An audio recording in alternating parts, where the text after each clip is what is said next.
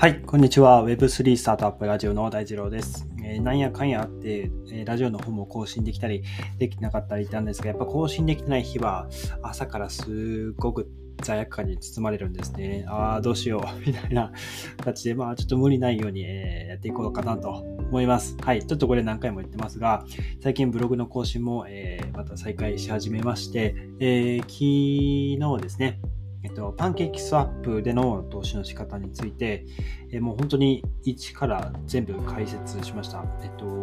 まあ、パンケーキスワップっていう、まあ、仮想通貨の取引所、えいわゆる DEX と呼ばれる、え分散型の取引所ですね。中央の管理者がいない、えもう全部、えスマートコントラクトと呼ばれる、えプログラムで動いている、え投資の、え仮想通貨の取引所があります。ここに、えっと、まず、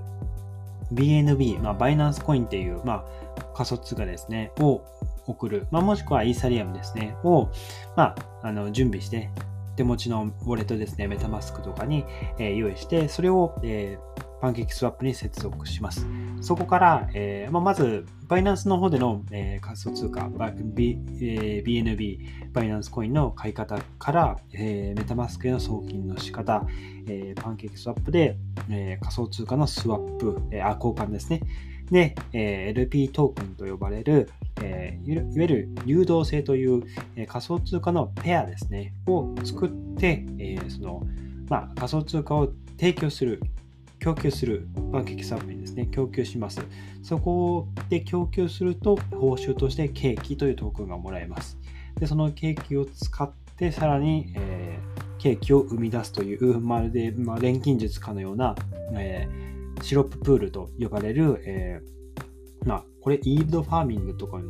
でも呼ばれるんですかね。え、その、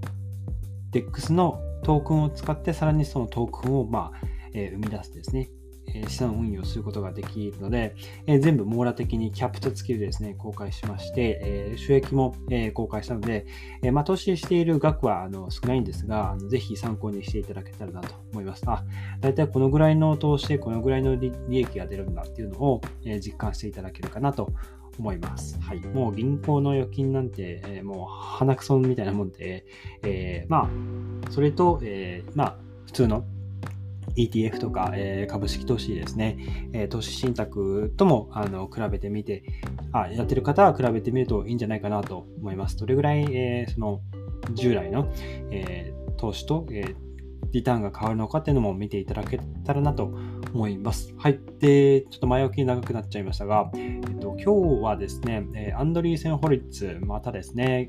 新たにですね、ゲーム向けのファンドを立ち上げたということで、約770億円投資していくぞという話なんですね。ゲーム来ますね。本当に僕が小学校、中学校の時、えー、まあ、かれこれ10年以上前ですか、え、ゲームやってるってあまりその、ね、趣味としては言えるけどあんまりそのね、デートする時とかでも趣味何や趣味何なのとか、えー、土日何やってるのゲームってなかなかこう答えづらいような、えー、イメージがあったような気がします。で、あんまりゲームするなと、えー、親からゲーム機を隠された、えー、苦い記憶もありますが、そんなゲームがもう本当にえー、プロの、えー、e スポーツと今呼ばれてますけれど、えー、ゲームで、え稼ぐ人も、え飯を食っていく人もいるということで、え今はそれをさらに、え Web3 と呼ばれる、まあ、ブロックチェーンで、えという技術を使って、えこのゲームがですね、さらに進化していくと。ゲームを使って、いわゆるゲーム内で、え通貨を稼ぐ。それを、まあ、現実世界のに持ってくるような、えまあ、稼ぎ方とか、まあ、そういったものが生み出されつつあるということで、ゲームの中で稼いだお金を、えー、まあ現実のものとして使えるという時代が、まあ、すぐそこまで来ているという、まあ、もう本当に足跡が聞こえているという状況ですね。えー、この、えー、アンドリーセン・ホルイッツが、えー、っと、この新しいゲーム会社を立ち上げたっていうことで、えっとですね、そうですね。あ、770億円、まあ約6億ドルですか。えっと、ゲーム開発会社、えー、ゲーム関連のコンシューマーアプリやインフラに、えー、投資していくということなんですが、ゲームズファンド1っていう、まあ、ゲーム初の、えー、アンドリーセン・ホロイツ初のゲーム向けファンドを、まあ、設立したと。ゲーム業界の未来を築いていくために、えー、ということで、えーまあ、このゲームのインフラと、まあ、テクノロジー技術は今後メタバースのま重要な構成要素になると考えているみたいで今よりチャンスが現在のその市場規模はですね3億ドルからさらに成長していくだろうということでファンドにはゲーム業界の結構有名な投資家も参加しているというところです。でさらに言うと最近ですねアンドリーセン・ホルイッツが、えー、クリプトの、えー、レポートを、えー、公開、ブログで公開しています。えー、っと、ここではですね、まあ、あの、トレンドは続きますよっていう話、まあ、去年と比べてその大きく変わっていることは、えー、書かれてないんですが、あの順調ですよっていう話ですね。えー、まあ、Web2 が、えー、Web2 だと、まあ、ユーザーが、えー、コンテンツを作成することを、えー、可能にしたけれども、それを管理しているのは、えー、中央で、管理しているいわゆる GAFA ですよと。で、Web3 は、えー、ユーザーがインターネットの一部をま所有するっていうことを、えー、可能にするということで、えー、レポートは、え説明されています。で、な、クリプトですね。デジタル資産は、ボラティティが高い、いわゆるその価格の変動の激しさですね。ボラティティが高いかもしれないんだけども、えそれは逆にプラスの性質だと、えアンドリー・サホロイツ言ってるみたいで、いわゆるその価格がやっぱ人々を引きつけるよと。で価格がそのテクノロジーのま普及の、えー、重要な、えー、主要な指標となるような、えー、その、まあ、概念というか、えー、暗号資産市場には、えー、その価格っていう、まあ、一つの指標ですね。それが存在していて、この数字ですね、えー、まあビットコインの価格が上がったり、イーサの価格が上がったりっていうところで、それが人々の関心を集めていって、まあ、その関心の高まりがアイディアとか、まあ、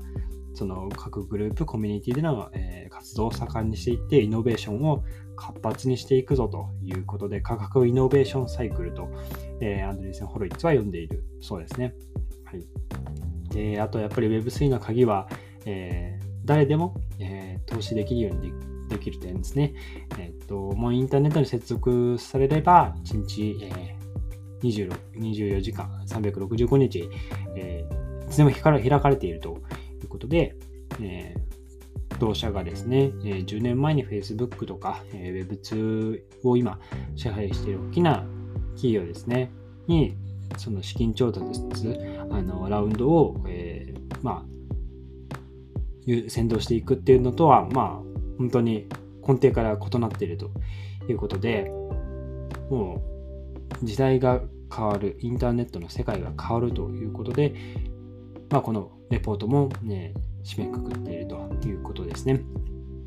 まあ、最後に、まあ、このままトレンドが続いていくと、えー、Web3 は2031年までにユーザー数が約、えー、10億人ですね、達成するかもしれないと、えー、予測しているぐらいです。はい。というような感じで、えー、まあ、非常にクリプトをこれから成長していきますよっていうのと、えー、合わせてゲーム業界ですね、ここも攻めていくぞというお話でございました。はい。